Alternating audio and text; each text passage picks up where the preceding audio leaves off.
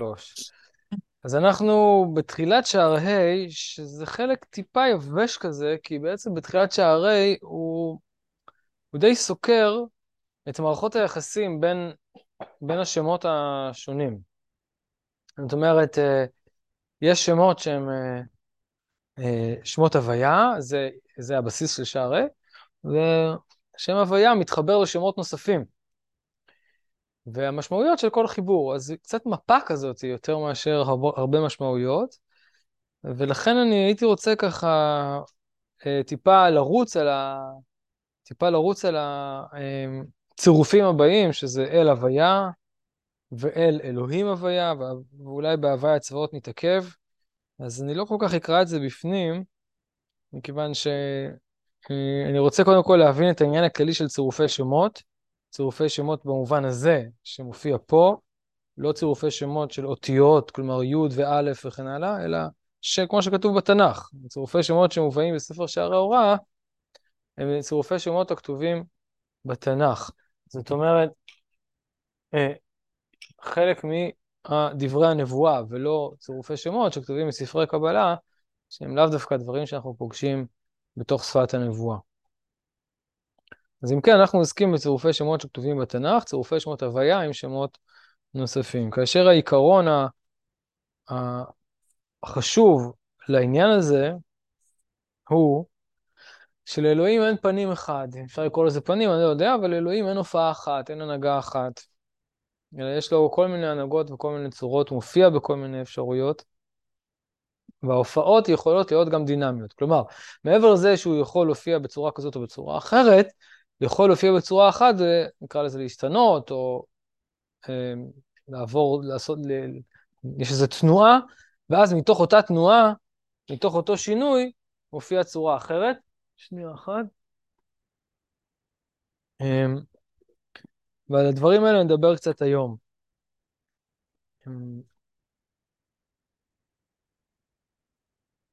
נפתח רגע פה עוד ספר.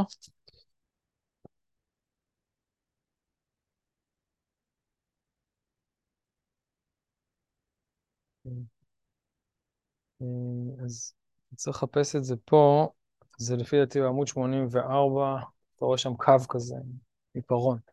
טוב, אז השם השני, אחרי שבפעם הקודמת אה, דיברנו על אה, הוויה אדנות ואדנות הוויה, ששם יש הבדל אה, משמעותי בסדר של השמות, כלומר בייחוד בין אדנות להוויה, או הפוך בין הוויה לאדנות.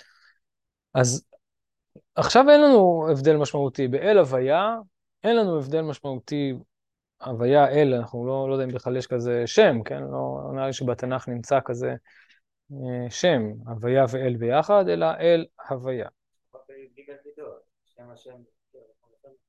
כן, אבל השאלה אם זה מחובר או שזה לא מחובר. הוא ידבר על זה פה בהמשך, עוד רגע. אמ, אבל בכל מקרה אין הבדל בסדר, גם אם, אה, גם אם יש. אה, בפסקה הבאה הוא עוסק בי"ג מידות. אז אני קצת קורא, ואז נדבר אותו בעל פה. לפעמים תמצא שם הוויה מתאחז עם אל, כאמרו אל הוויה ויער לנו. והכוונה בו כשהוא מזכיר אל הוויה, כל העולם כולו במילוי ונידון בחסד עליון וברחמים גדולים, ואין שם דין כלל, ולא מערער ולא מורה קטגוריה, אלא הכל בחסד ורחמים. ואז כל מורי הספירות כולם בשלמות גדולה ושמיים בטהרה וארץ באורה ושמחה, כי אלו סוד חסד עליון, וממנו נשפע חסד לאברהם, זה נקודה שאני רוצה אה, עוד נמשיך משפט ואני רוצה לעצור פה. והסוד הוא שאמר באברהם, ויקרא שם בשם השם אל עולם, כי אז קנה אברהם לחלקו מידת החסד והחזיק בה. זאת אומרת שאנחנו רואים שני ממדים של חסד. ממד אחד של חסד הוא הממד שמוכר לנו. וכבר ראינו באחד השיעורים, אני לא זוכר איזה מספר, זה נמצא בספוטיפיי, שיש אה, שלוש דרגות של חסד ושלוש דרגות של דין. שלושה ממדים, שלושה בתי דינים ושלושה, לא קורא לזה בתי חסד, אבל שלושה ממדים של חסד. אה, ושלושה ממדים של דין, חוכמה, חסד ונצח, שלושה ממדים של חסד, ולצד השני בינה, גבורה ועוד שלושה ממדים של דין, שלושה בתי דינים, או מלכות יותר נכון. יש לנו, שלוש... כל הדברים האלה מופיעים בשלוש דרגות. כרגע הוא לא מתעסק בשלוש הדרגות של החסד, הוא רק בא להגיד שיש חסד עליון וחסד של אברהם, ושם הוא מדבר על זה. אה, האזינו לפרק הזה. אבל אני כן רוצה להגיד משפט אחד לגבי חסד עליון וחסד אברהם. יש חסד שהוא חסד נקודתי. הוא חסד בתוך מרחב שיש בו דין, וזה חסד אברהם. חסד בתוך מרחב הקיום. כלומר, כאשר אנחנו מדברים על עולם שהוא חסר, אנחנו יכולים להוסיף בו. אתה חסר, ואני נותן לך תוספת, אני ממלא את חסרונך. זה נפלא. אבל למלא חיסרון זה לא באמת uh, עניין, ואני אסביר קצת למה. הרבה, לפחות תיאוריה פרוידיאנית בפסיכולוגיה אומרת שהרבה מהעונג שאנחנו חווים, וגם המוטיבציה שלנו, כן, לפי פרויד, המוטיבציה היא להשיג עונג, אז הרבה מהעונג שאנחנו חווים הוא בעצם עונג של הרגעה, כלומר הוא מילוי חיסרון כלשהו. אנחנו, חם לנו, מזגן, אוהבים, אנחנו אוכלים וכיוצא בזה, אנחנו חרדים, אנחנו בטוחים, אה, נרגעים וכיוצא בזה, הכל הוא עונג של מילוי חיסרון. עונג של מילוי חיסרון, מעבר לזה שהוא יוצר תלות, הוא יוצר חרדה סמויה. זאת אומרת, מה יקרה שתעזבי אותי? כן? בסדר. עכשיו, עכשיו הכל בסדר, כן? אבל זה בסדר כי יש איזשהו משהו שמשפיע וממלא את החיסרון. אבל החיסרון קיים, גם אם הוא מלא, הוא קיים. עד כאן זה ברור?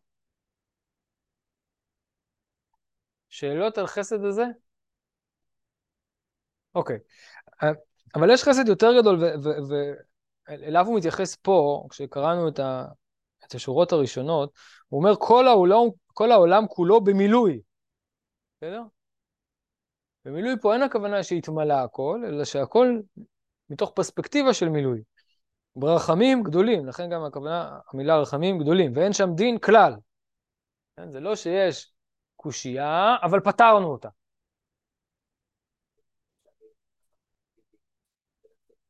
אז אני מסביר שיש ממדים שונים של רחמים ודין, נכון?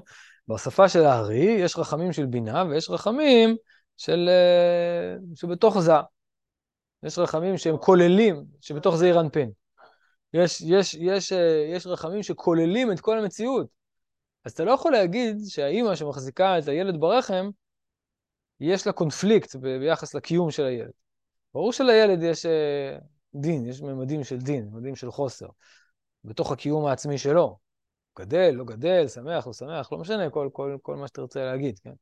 אבל בתוך המקום שכולל את החיים, זה כולו דין. כלומר, המקום הראשוני, ולכן בזוהר יש התלבטות, זה מופיע בשע, בפרדס רימונים, בשער השמות בשם אל, ושם הוא אומר, שמביא תיקונים, אני חושב, אולי זה זוהר, אבל אני זוכר לי תיקונים, שהוא אומר שאל זה ראשית, ככה כתוב בתיקונים. אל עליון זה קשור למושג הראשית. ועל זה נאמר עולם חסד ייבנה. זאת אומרת, יש צד שהשורש של כל הקיום, מעבר למושג הספירות, הוא החסד. אבל פה לא מדובר על חסד נקודתי, על חסד שהוא בתוך מערך הקיום, כמו חסד אברהם. אלא מדובר על עצם הקיום. דוגמה נוספת לדבר, הרס"ג באמונות ודעות אומר שהעולם הזה הוא בטטה. כי, נו, מספיק צרות וכולי וכולי, כן? זה עולם בטטה. אבל מצד שני, הוא אומר, זה העולם הכי טוב בעולם. אז איך יכול להסתכל, איך אפשר uh, לכלכל את שני ההגדרות האלה יחד? אז הוא אומר, מה זאת אומרת? כי אלוהים נתן לנו קיום, והקיום זה הדבר הכי טוב מהכל.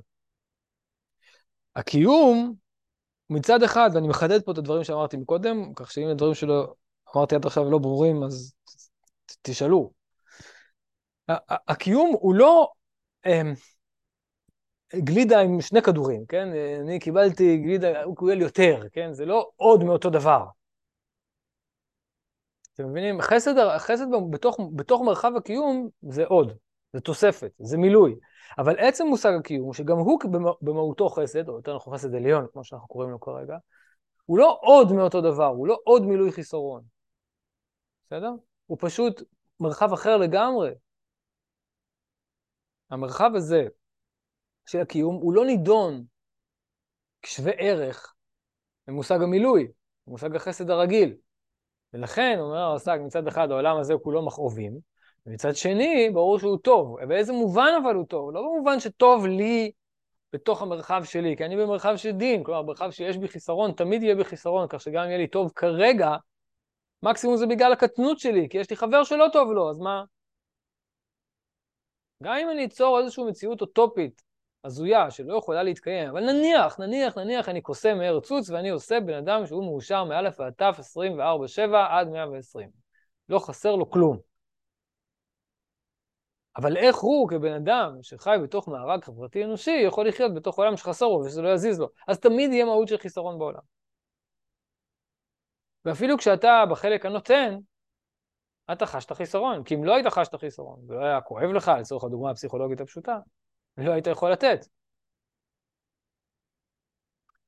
אז כשאנחנו עוסקים פה בביטוי אל הוויה, נחזור חזרה לספר, רגע, אז עד כאן זה ברור, המושג של מילוי טוטאלי, אין בו דין, חסד עליון, לא מערער, לא מורה קטגוריה, כל מעוררי הספירות בשלמות גדולה, ושמיים בטהרה, כלומר אין עננים, והארץ באורה ושמחה, מה שהוא רוצה להגיד, שהממדים, גם העליונים שבספירות וגם התחתונים שבספירות, הם מלאים. במובן הזה שהם לא התמלאו, אלא הם מלאים. ולמה? מכיוון שזה נוגע בשורש הקיום, ברצון הראשוני לברוא. הרצון הראשוני לברוא הוא תמיד טוטאלי, הוא לא רצון של הכרח.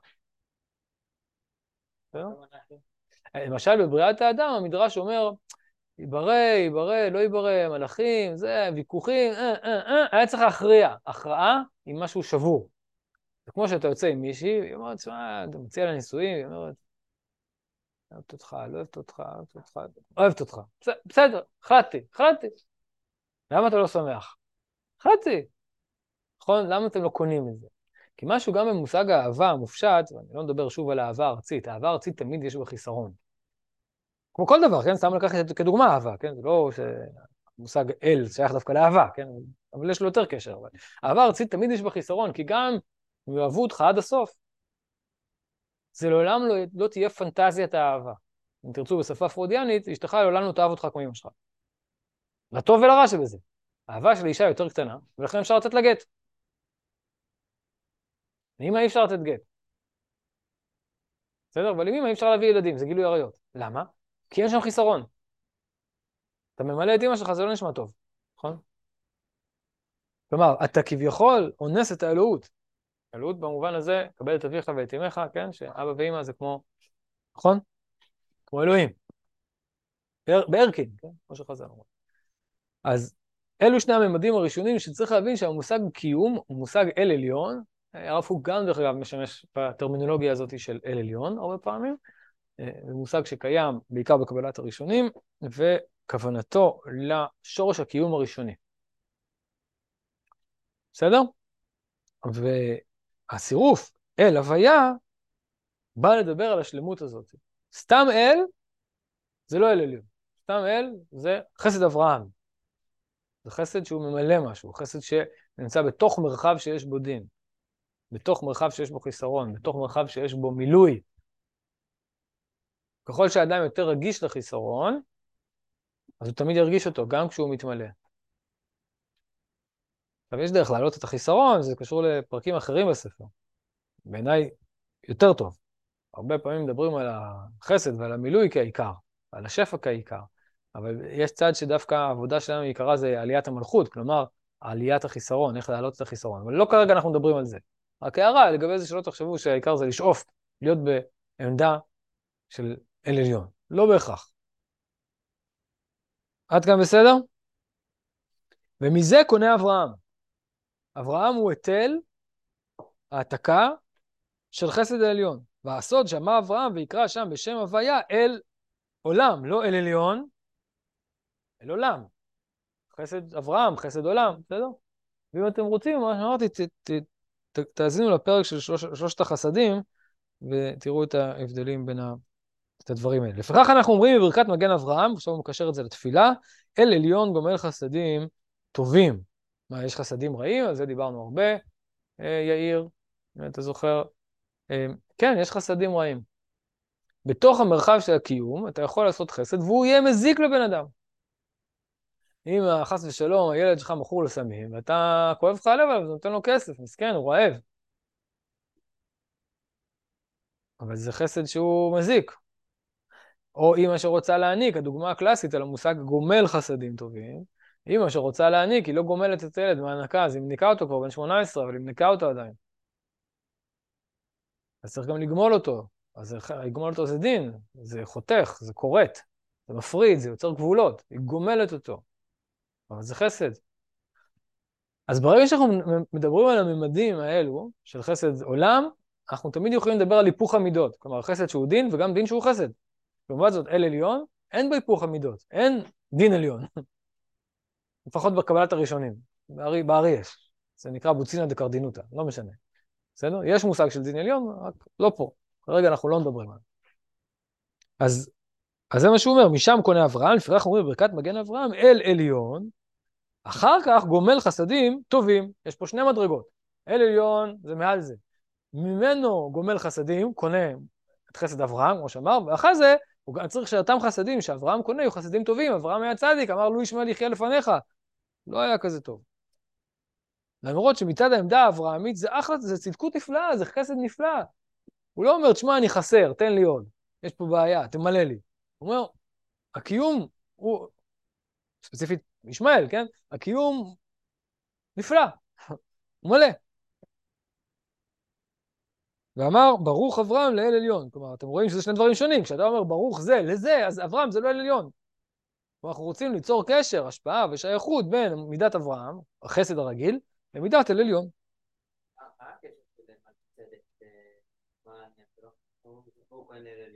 אז זה ייקח אותנו החוצה מפה. וגם הוויה הוא שם רחמים, אף על פי שיש בו קצת דין, מכל מקום כולו כלול ברחמים, ולכן כששם הוויה מתאחד עם אל ואומר אל הוויה, נמצא שם הוויה מתרבה בחסד ורחמים ואין שם דיל כלל. כלומר, הצירוף הזה של הוויה ואל יוצר את המושג הזה שדיברנו עליו. למרות שהוויה כשלעצמו, שזה מידת יעקב, לא משנה כרגע, הוויה כשלעצמו יש בו בחינה מסוימת, בחינה מסוימת, משהו קורא קצת דין, יש בו בחינה מסוימת של דין, בכל זאת, אה, הצירוף הזה יכול ליצר איזושהי הכללה שמייצגת את השלם הגדול מסך חלקיו, או אם תרצו את החסד העליון, שהוא גדול מסך כל חסד אחר. זה לא, שוב, זה מייצג שלמות, זה לא פלוס, זה לא אל פלוס הוויה, זה שם. צירוף יוצר פה מושג חדש, אל הוויה. בסדר? אל הוויה, או במילים אחרות, אל עליון. אמ, כן. בסדר. שאלות על זה? לא, חסדים טובים. אני קורא, אני קורא עוד, אני קורא עוד פעם. אל עליון, אחד. א', אל עליון. ב', גומל חסדים. ג', טובים. בסדר? כאשר אפשר לכלול את ג' וב' אם אתה רוצה, אבל החסד עצמו, כשהוא, ברגע שהוא פרטי, ברגע שהוא חסד אברהם או חסד עולם, יש בו צד שהוא יכול להיות לרע. הוא עצמו לא רע. התנועה של אברהם לומר, לו ישמעאל יחיה לפניך, היא לא תנועה רעה, זו תנועה של חסד. הוא אוהב את, הוא אוהב את הקיום. אבל בתוך המכלול, מכיוון שאמרנו שאנחנו בתוך המכלול של המידות המצומצמות, אז יש לנו כל הזמן תנועה בין המידות. החסד יכול להיות דין, כמו שהדגמנו בהנקה, והדין יכול להיות חסד. על אותו דוגמה, כן? בסדר? אז לכן אנחנו חייבים שהחסדים יהיו חסדים טובים, וטובים זה המגמה. עכשיו, אתה יכול לכלול את המגמה בשורש, ואז אתה אומר שהטובים זה חלק מגומל חסדים, זה לא עוד דבר, אבל אתה יכול להפריד ולהגיד זה ג' אל עליון, גומל חסדים, טובים. ככה יותר הפשט בעיניי, שזה שלושה ממדים. בסדר? מכיוון שהמושג טוב שייך למלכות. עץ הדעת, טוב ורע. ולכן, אל עליון, חסד, ההופעה שלו במלכות, שהיא יכולה להפך אותו לטוב, היא יכולה להפך אותו לרע, למרות שהחסד משפיע טוב, יכול להיות שהכלי יהיה כלי שיהפך אותו. כי הכלי יקלוט אותו בצורה שזה יזיק לו. בסדר? אז דיברנו על השם אל הוויה, ונגענו בכמה עקרונות חשובים כלליים. אחד, שיש ממד שנקרא אל עליון, שהוא מעל הספירות, למרות שהוא מיוחס לחסד, אבל הוא לא בדיוק חסד. אני קראתי לו בשפה שלי קיום, זה לא השפה של המקובלים, רק כדי לתת לזה איזשהו מושג אחר. והפניתי לפרדס רימונים, מי שרוצה לעיין שם בשער השמות. ובנוסף, ראינו שבתוך הממד של הספירות, או בתוך הממד של החסד הרגיל, כמו שהוא קורא לזה פה, אז המידות מתחלפות, והן תמיד יחסיות ותמיד יש חיסרון. ולכן הן גם יכולות להתחלף, להיות חסד בתוך דין, דין בתוך חסד, חסד שהוא דין, דין שהוא חסד. והדבר הזה הוא גם חשוב, כלומר חשוב שיהיה לנו טרנספורמציות, כלומר שנוכל לשים דבר בתוך דבר ולהפוך אותו אבל בממד העליון אין התחלפות מכיוון שאין זולתיות. זה עצם הרצון לתת קיום. אין שם זולתיות. כן, פעם אחת היה כזה דיון בבית משפט ב... אני לא זוכר אם זה היה בארצות הברית, או היה בארצות הברית, שילד רצה לתבוע את ההורים שלו על זה שהם הביאו אותו לעולם, כי הם לא משהו. האם זה קביל? האם הוא יכול לתבוע את ההורים שלו שהם הביאו אותו לחיים נניח של עוני או סמים או כיוצא בזה. ובית המשפט הכריע, זה ביטוי בעייתי פה, כן? כמו שהסברנו על מושג ההכרעה, כן? בית המשפט אה, אמר שאי אפשר לדון את עצם הקיום. אי אפשר לדון את עצם הקיום על פי ההשלכות שלו, כלומר, על פי הפלטפורמה שבה הוא מופיע, שזה המרחב הקיום הממשי, כן? זה לא בר דיון, זה לא בר השוואה. ולכן לא, לא קיבלו את התביעה. עוד מעט יקבלו את זה, אל תדאגו. בסדר, עכשיו נגיע לי"ג למידות רחמים שאתם אמרתם. מה עושים כשאומרים י"ג למידות רחמים? מה קורה שם?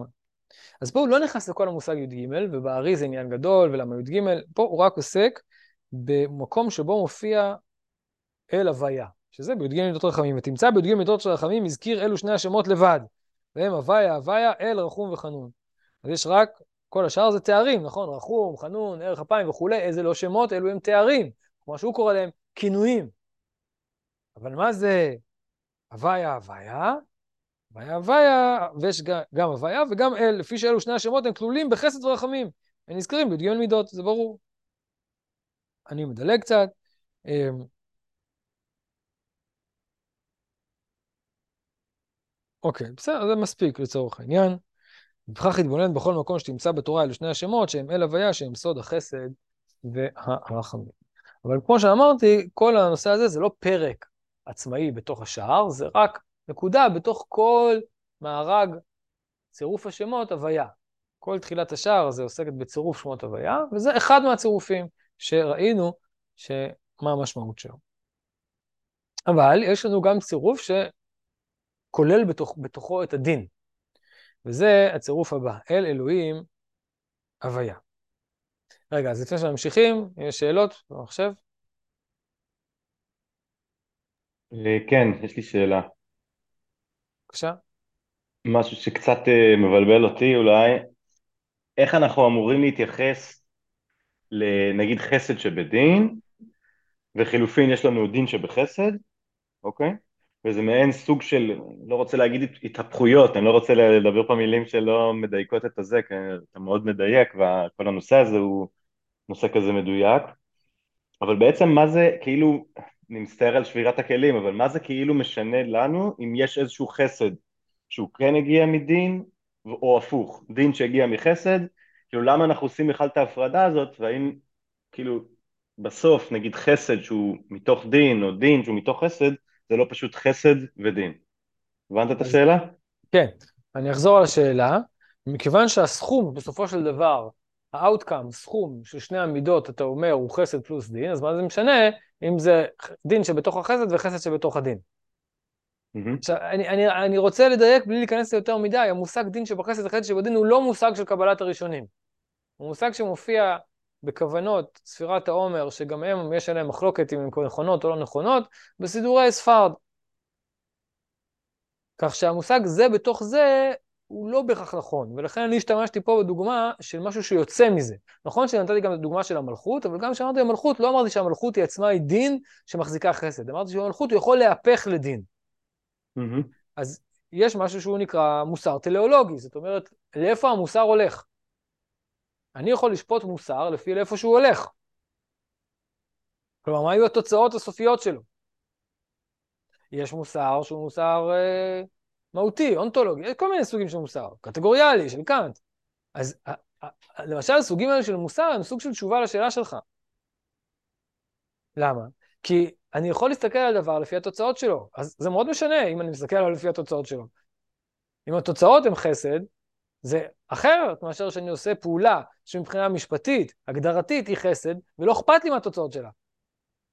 או שהתוצאות שלה הן דין. אז זה משנה מאוד בפסיכולוגיה, משנה מאוד בעבודת השם למשל. זה גם כן משנה ברמת החוויה, זאת אומרת, כשאדם חווה חוויה מסוימת, האם הוא יכול לעשות בתנועה? ברגע שדברים מורכבים, הוא יכול לעשות תנועה. מי אמר ששני דברים מורכבים הם 50-50? אולי זה 10-90. או שזה 50-50, אבל הוא יכול להפוך את זה ל-10-90. בסדר? כלומר, בסדר. צירופים הם playground, הם, הם, הם מגרש משחקים. ריבונו של עולם רוצה מגרש משחקים, כי ככה הוא יכול לשחק בעולם. בסדר? ו- וגם אנחנו רוצים, כי ככה יכולים להיות שותפים לדבר הזה, ככה, דרך פה, ספציפית בשער האירוע, דרך תפילה, דרך קריאה. כשאדם קורא למישהו, אז הוא יכול להגיד, אדון, כבוד אדון יאיר. והוא יכול להגיד, יאיר המכובד. תגיד, בסופו של דבר הוא נתן לי תואר, מה זה משנה? לא, זה, זה משנה. זה משנה.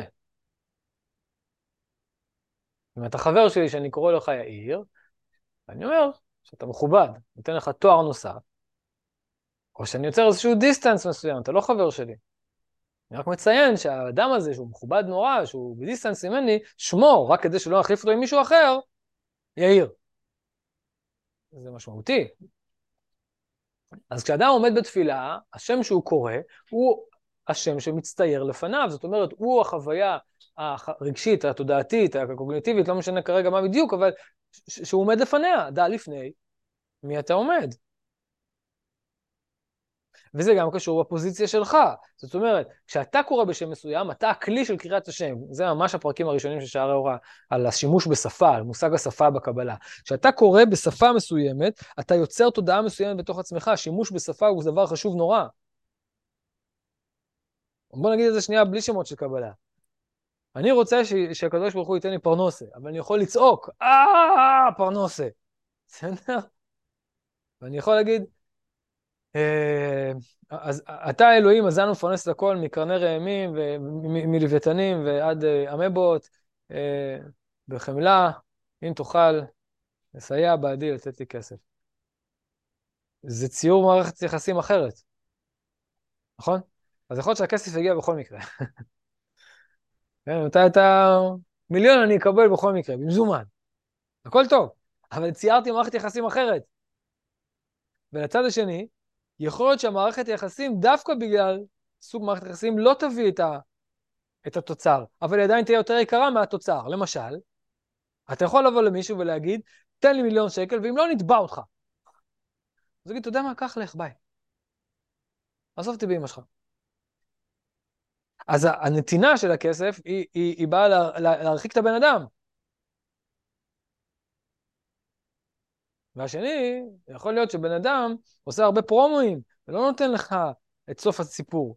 ואתה במתח, אתה יושב פה ואתה אומר, מה יקרה, מה יקרה בסוף? מה יהיה? חרדה, דאגה, מה יקרה בסוף? מה יקרה בהיסטור, בסוף ההיסטוריה? מה יקרה בסוף המלחמה? מה יקרה? מה יקרה? אתה לא יודע. אבל נוצר מערכת יחסים מתפתחת ארוכה בגלל זה. כי האירוע הנקודתי הוא רצף. הוא חלק מרצף אירועים. שהמשמעות הגדולה שלו זה הדינמיקה, או הקשר, או התכלית, איך שתרצה לראות את זה, ולא דווקא האירוע הנקודתי. אבל כרגע, בתוך האירוע הנקודתי, אתה יכול להיות בתוך מארג מסוים, ואחרי זה גם יהיה בסדר לצעוק, כי לך כרגע כואב. ויש מדרגות שונות של תפילה, נכון? מי שקצת יחווה את זה ברמה היסטורית יותר, אז הוא יצעק אחרת, נכון?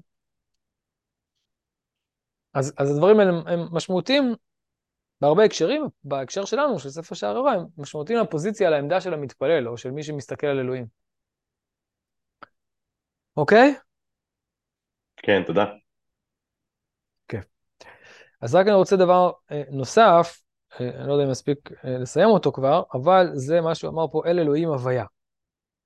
לפעמים תמצא בתורה שם הוויה מתחבר עם אל ועם אלוהים. כלומר, לפעמים אתה רואה שעושים מיקס. מערבבים. למה לערבב? זה מתפוצץ, כן? למה לערבב גם זה, גם זה וגם זה? כמו שכתוב, נותן דוגמה, מזמור לאסף אל אלוהים, הוויה דיבר ויקרא ארץ, מזרח שם שלנו בו וכולי. אז הוא אומר, דע בהתחבר שלוש שמות אלו, אז בית דין של שלושה יושב על הכיסא ודנים את העולם כפי הראוי, הן לטוב, אין לה עונש, אין לה חיים, אין לה מוות. אז פה מצד אחד יש לנו אפשרות של מוות, של חיסרון, מצד שני יש לנו את מלאות, את המלאות של כל המידות. זה בית דין, זה כבר, יש פה, כמו שהוא אומר, דנים את העולם כפי הראוי.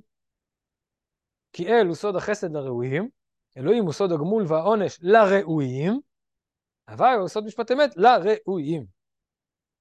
המילה ראוי פה היא חשובה, מה זה ראוי? לפעמים אולי הרגשתם, או בואו, עזבו אתכם, נשתמש בסיפור. אתם מכירים את הסיפור עם אה, אה, חוני המעגל, לא, נחום איש גמזו, שבסוף ימיו הוא אה, לא נתן לעני מזון, והעני הזה מת, אז הוא אמר, אני שעשיתי כזה דבר, וגזר על עצמו איסורים מרים, גם רב אלעזר בן רשב"י, הבן של רשב"י, גם כן, משהו דומה, בגלל הסיפור עם הגנבים, אז הוא גזר על עצמו איסורים. כלומר, הוא קרא, קרא באלף, לאיסורים, כאבים, עונשים, מה שאתם לא רוצים, שיבואו עליו. אז מה, הוא מזוכיסט? לא. לפעמים כשאדם מרגיש בעצמו את החיסרון, ופה, בדוגמה הספציפית שלנו, החיסרון זה החטא, יש הרבה אה, משמעויות של חיסרון, פה זה החטא, הדבר הזה מכאיב לו מאוד. ולפעמים, fight fire with fire, לפעמים אנחנו מרפאים את הדבר מתוך עצמו, דהיינו, על ידי כאב אנחנו מרפאים את הכאב. מה זאת אומרת?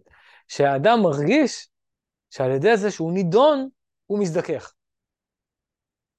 למה דווקא ככה, ולמה יש טיפוסים כאלה וטיפוסים כאלה, לא, לא מקום. מתי זה טוב ומתי זה לא טוב, החסידות והלא חסידות וצומות, הרבה הרבה דיונים יש בדברים האלה, אבל כן, יש מימד כזה. זה כמו שהרבה פעמים, סליחה שאני אביא דוגמאות קשות, אנחנו יודעים שבדפוס של פושעים סדרתיים, למשל רוצחים גדולים, הם תמיד עושים משהו שימצאו אותם. משאירים מכתב, רוצחים בדפוס מסוים, וכיוצא בזה. תמיד זו מילה קצת חריפה, הרוב. למה? כי יש להם אמירה, וחלק מהאמירה היא, תראו אותי, וחלק מתראו אותי, אני רוצה שיהיה לזה תגובה. וחלק מהתגובה זה שאני אקבל עונש. ויש בזה תחושה של גאולה. הזויה, מטורפת, שבאה מתוך רוע, אבל תחושה של גאולה. או כמו שאומר הרב קוק, שהרע חפץ בכליונו. אם אתם מכירים את זה בסידור עולת ראייה, אה, עמלק, לא זוכר איזה פסקה אה, בדיוק. הרע חפץ בכליונו. כן? ולכן הוא עושה מתקפות מטורפות, שהן לא בדיוק נכונות לו, ועושה עלינו מלחמה, בגלל שיש שורש פנימי שהוא רוצה שנכלה אותו. בעומק נפשו, הוא יודע שהוא רע, רק שהוא כל כך כלוא בזה, שהוא לא מצליח להשתחרר בזה. ולכן הוא צריך משהו חיצוני שיכה בו, כדי שהוא ישתחרר מהרע שבו.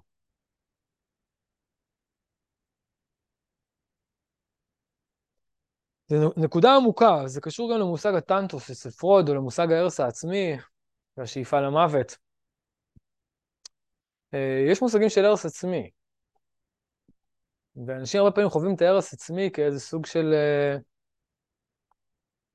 uh, כוח, כן? משהו שהוא אולי הכוח. כן? Um, וזה נובע מתוך איזושהי הכרה עמוקה שיש כוח אחר גדול מהם, או צודק מהם, או מוסרי מהם, כן? שיכול לזהות את, ה, את המקום המתוקן שהם לא מצליחים לזהות.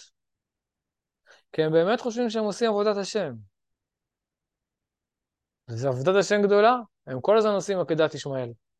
מבחינתם זה ה baseline, למות על קידוש אה, השם שלהם. נכון? הם מרגישים עוצמה גדולה בזה. רואים את האדם המערבי כמישהו שמחפש לנגב אה, חומוס בדמשק, או לאכול גלידה, גולדה. ולא מוכן אפילו ל...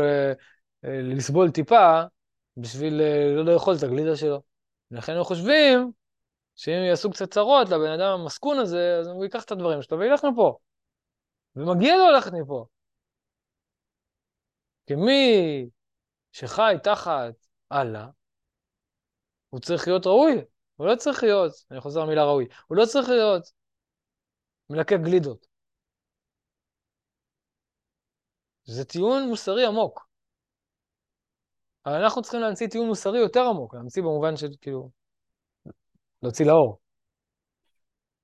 ורק אז אפשר לנצח את זה. ונכון, זה חייב לבוא דרך הכילוי. חייב לבוא דרך הכילוי. במובן הזה הכילוי הוא חסד, אנחנו עושים איתם חסד. לא רק במובן הזה שאנחנו נוקמים כי יש פה רע בעולם וזה, גם, גם, כן. במובן הזה שאנחנו צריכים, יש פה, בכל מלחמה יש יסוד תיאולוגי עמוק. לא רק יסוד תיאולוגי פוליטי, כלומר אסלאם, נצרות כאלו. אלא יסוד רעיון תיאולוגי שעומד בבסיס. בבסיס הת... התנועה הזאת, בבסיס התפיסה הזאת. והרעיון הזה זקוק לבירור, ואפשר לברר אותו ממקום יותר עמוק. ולכן הוא לא יכול לברר את עצמו, הוא לא יכול לעשות את זה, הוא חייב... משהו מבחוץ יבוא. משהו מבחוץ בהכרח יכלה אותו. כי אם נצטרף אליו, לא נוכל לתקן אותו, כי הוא כלוא בתוך המעגל הזה, כיוון שהוא כלוא בתוך המעגל הזה, הצטרפות אליו תהיה אחד משני דברים. או שאנחנו נרד למדרגה שלו, או שאנחנו לא באמת נצטרף, אלא בעצם נגביר את תחושת הדיכוי שלו, כן? כי מה אנחנו בעצם עושים? אומרים לו, אתה מסכן, אתה דפוק, או אתה כמון, או שתגיד, אתה כמונו, אנחנו מצטרפים, או תגיד, לא, אתה לא כמונו, אבל אנחנו עוזרים לך. אז זה אומר שבעצם, מה אתם עוזרים לי? כן? יש פה בעיה. לכן המלחמה יוצאת, וזו הפסקה הבאה, שלא נגיע אליה היום, הפסקה של הוואי הצבאות. יש דברים שצריכים להיות מוכרעים. לכן יש מושג שנקרא ראוי. אז רק הסברתי פה את הראוי על הדין. מה זה ראוי לדין? העולם, יש פה צד שהוא ראוי לדין. אדם רוצה להיות ראוי. נעמא דכיסופא, כידוע לכם. לחם בושה, אדם לא יכול לאכול לחם בושה, אדם רוצה להיות ראוי. זה בתוך ממד העולם, זה לא בחסד עליון, זה ממד אחר. פה יש כבר שלוש שמות. זה ג' קווים של הספירות, כלומר זה, זה העולם שבו יש מערכות יחסים. אבל פה שייך המושג ראוי, וזה מושג יקר מאוד בתוך העולם. באל עליון לא שואלים את הראוי או לא ראוי, מי שנותן קיום, הוא, הוא, הוא, הוא יוצר את הקיום, הוא לא, הוא לא עושה רפרנס לקיום שעדיין לא קיים, כן? הוא, הוא, הוא פשוט שופע אותו. אבל כאשר יש קיום, הקיום מצד עצמו רוצה להיות ראוי, וזה לא משנה איך הוא יהיה ראוי, בדין, בחסד או ברחמים. הוא חייב להיות ראוי, הוא חייב, הוא חייב לקנות, ב, ב, לא במובן של כסף, כן? לקנות את קיומו. אדם רוצה לקנות את קיומו. אדם רוצה להיות ראוי. וגם פה אתם רואים את התחלפות המידות. כי אם הוא יקבל חסד והוא ירגיש שהוא לא ראוי לחסד, הוא ייצר דין. או הפוך. כי הוא ירצה להיות נידון על שלושת המידות, כי צריך להיות ראוי בשלושת המידות. אי אפשר להיות ראוי בצורה שלמה דרך מידה אחת. כי אנחנו בעולם שיש בו שלושה רגליים, כן? בתוך עולם הספירות, בתוך עולם המידות. אם נהיה ראויים לפי מידה אחת, יהיה בזה חיסרון. בסדר? לכן אדם לא רוצה רחמים רק, או לא רוצה חסד רק, וגם לא רוצה רק דין. אתה מסתכל על הבת זוג שלך, החבר שלך, לא משנה, אתה דן אותו באופן טוטאלי. הוא מתקומם.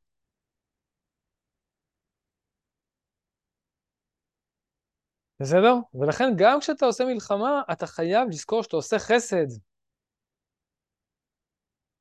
בזה שאתה הורג, כן? זה חסד. ולכן מלחמות ישראל הן שונות. יש בזה בעיות גם, כמו שראינו בספר מלכים. אחאב וכולי שם, כל הסיפור, מרחם, נכון? יש בזה גם בעיות, לפעמים זה יכול להיות לא מאוזן. כלומר, מערכת היחסים בין הדין לבין החסד במלחמה שם הייתה לא, לא הופיעה בתוך כלי המלכות בצורה נכונה. הפלטפורמה הייתה פלטפורמה של חסד והוא ריחם עליו, שכחתי את השם של המלך כרגע. כן, בן הדן. שהוא התחבא שם. אה, ידעתי כי מלכי ישראל מלכי חסד הם. זה נכון, היה צריך לעשות איתו חסד, אבל לא יודע איזה חסד. אולי החסד היה להרוג אותו. אין תשובה אחת לזה, באמת לא יודע. בסדר? כן. והעד הגדול. אה, טוב, אין לנו זמן, נראה איך אני נסכם את זה. אה, כן, אז פה יש מושג ההכרעה. הוא מדבר פה על uh, בני גד ובני ראובן, שהיה פה איזושהי בעיה עם המעשים שהם עשו, שהם בנו מזבח, זה טוב, זה לא טוב, אז הם אומרים ככה, אני מדלג קצת, הם הזכירו שם את כל שלושת השמות. הזכירו שם הוויה שהוא דיין האמת מכריע בין אל ובין אלוהים. יש פה, כפי שאתם רואים, את המושג שמקודם לא אמרנו, שזה מושג ההכרעה. נכון? מקודם אמרנו שאל הוויה אין את ההכרעה, ואתם רואים פה, יש בית דין ויש הכרעה. וכן אמרו, אם עשינו מזבח זה לשם הוויה לזיכרון לבד, ולא לעולה ולא לזבח, כן, השבטים עשו בעבר הירדן מזבח, ושאר עם ישראל שישב בעבר הירדן המערבי, אמר שזה, חשש שזה עבודה זרה, ו, ורצה לבאר את העבודה זרה. עוד רגע נתייחס לשאלה הכתובה. ו... והם אמרו, לא. עכשיו, איך אפשר להכריע בדבר שאנחנו לא יודעים למה עשינו אותו? המזבח הוא מזבח, כן? הוא משהו פיזי. אבל, אבל מה המגמה? מאיפה זה יצא? זו שאלה. אז לכן הם אומרים ככה, תשמעו, את, את, אלוהים מכריע, הוא דיין האמת. אם עשינו מזבח זה לשם הוויה לזיכרון לבד ולא לעולה ולא לזבח, השם יתברך ישפיע לנו ברכותיו וטובותיו וכולי, יהיה, לנו אל. אם עשינו מצד רשע, רשע למרוד ולמעול בהוויה, אז ייפרע ממנו ויענישנו על העבירה הגדולה הזאתי. ומי יכריע? שם הוויה יתברך, שהוא הקו האמצעי מכריע, הוא יכריע הדין לפי הכוונה. לפי הכוונה שעשינו מזבח הזה. לפיכך הוצרכו להזכיר שלוש השמות האלה. כלומר, כאשר אתה חי בעולם שבו יש רק חסד ורק דין, אתה במצב מאוד מאוד קשה, במצב דיאלקטי. כמו שהרב סולובייצ'יק אוהב, אבל זה נורא ואיום בעיניי. וגם הרב זקס, נכון? הרב זקס אומר, איך אנחנו יכולים לעשות מלחמות? אנחנו יהודים, זה אכזרי, מלחמות, זה אכזרי. אז הוא אומר, צריך להיות במצב דיאלקטי, כמו יעקב, שאוי, אוי, וירא ויצר לו, כן? וירא שמא, לא זוכר מה זה מה, וירא שמא יהרוג, שמא ייהרג, כן? הוא אומר, ככה אדם וככה יהודי צריך לעשות מלחמות, עם קווץ'. זה נורא ואיום. זה עולם דיאלקטי.